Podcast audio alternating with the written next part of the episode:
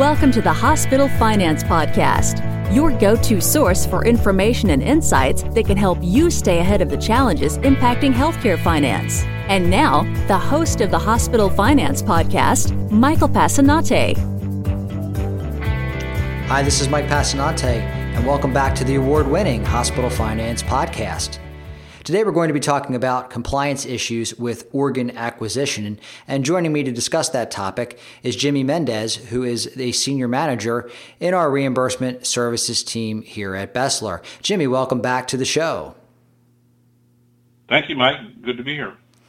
So, Jimmy, in your time as a reviewer of certified transplant programs, what would you say is the most common area in organ acquisition uh, Medicare cost reporting where you've seen the most compliance issues? Well, the single most common area where compliance issues may arise relates to the treatment of the organ acquisition charges and days information that is used to populate worksheet D-4 Part 1. Okay, so we're going to talk more about that uh, worksheet as we go forward. So we'll, we'll hold off and, and, get into that as we get further along. Um, and but before we discuss uh, specific compliance issues. Can you describe the nature and purpose of uh, these organ acquisition charges and days? Yes, uh, the purpose is to identify the cost incurred by hospitals for providing organ acquisition services to potential organ recipients and potential organ donors at their own hospital facility. The regulations stipulate that when a hospital provides organ acquisition services to potential organ recipients or donors, the related charges and days should be accumulated on a cost report cost center basis and placed on worksheet D-4 Part 1, where cost to charge ratios and cost per diems are then utilized to establish the related cost.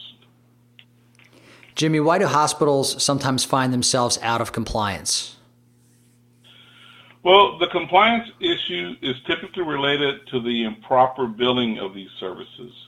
The charges and days we have described should not be billed to Medicare when servicing Medicare beneficiaries. Medicare requires that the necessary costs to validate transplant candidates and prepare a recipient or donor for transplantation be reimbursed via the cost report and a cost reimbursement basis and not be billed to Medicare directly.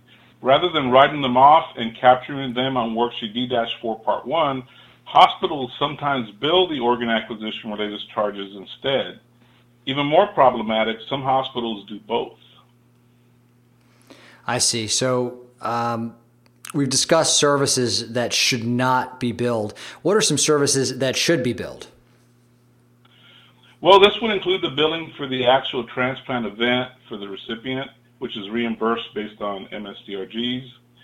Any therapeutic interventions or treatments that are necessary to keep the patient healthy while in the waiting period are to be billed separately to the payer, including Medicare, in accordance with the provisions of the contract with that payer.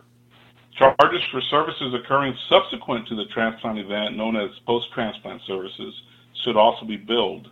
These are reimbursed via APCs by Medicare.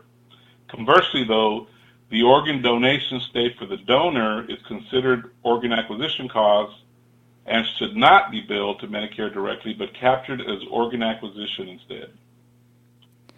And Jimmy, you stated that the organ acquisition charges and days for Medicare beneficiaries should be captured on worksheet D4, uh, Part 1. What about other payers? Well, Mike, their charges and days should also be captured and on worksheet D-4 Part 1. The reason being that once charges and days are converted to costs via the use of cost to charge ratios and per diems, a Medicare ratio is applied to the costs to determine Medicare's share of these costs. If you don't include all payers, then the calculation will underestimate Medicare reimbursement. So, Jimmy, given all that we just talked about, what steps can a hospital take to curtail compliance issues?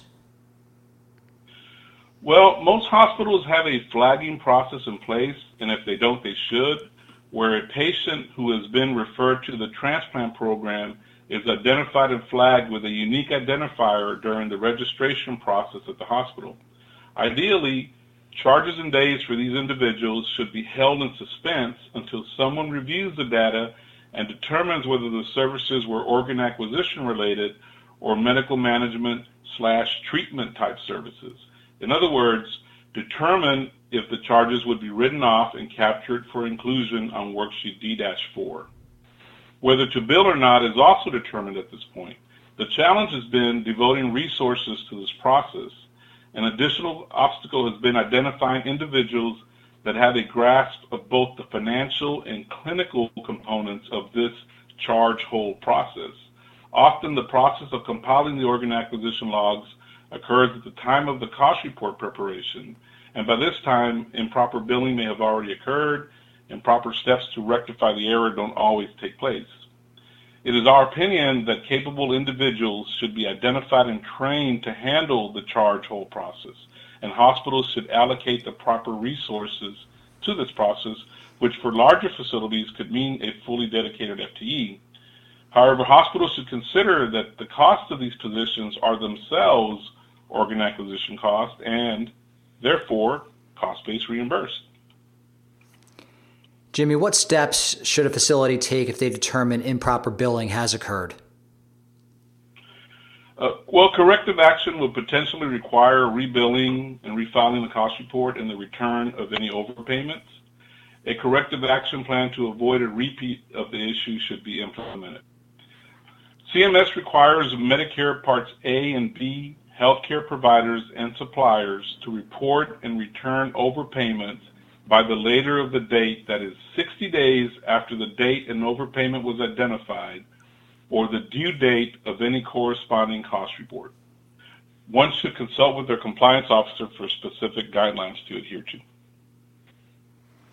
Thank you, Jimmy. And for those in our audience, you may have uh, already guessed Jimmy is an expert at Medicare organ acquisition reimbursement. And if you do have any questions or would like to understand more about what BESLER might be able to do for you in that area, please feel free to drop us an email at update at BESLER.com. Jimmy, thanks so much for joining us on the podcast today. Well, you're welcome, Mike. It was a pleasure. This concludes today's episode of the Hospital Finance Podcast. For show notes and additional resources to help you protect and enhance revenue at your hospital, visit BESLER.com forward slash podcasts. The Hospital Finance Podcast is a production of BESLER. Smart about revenue, tenacious about results.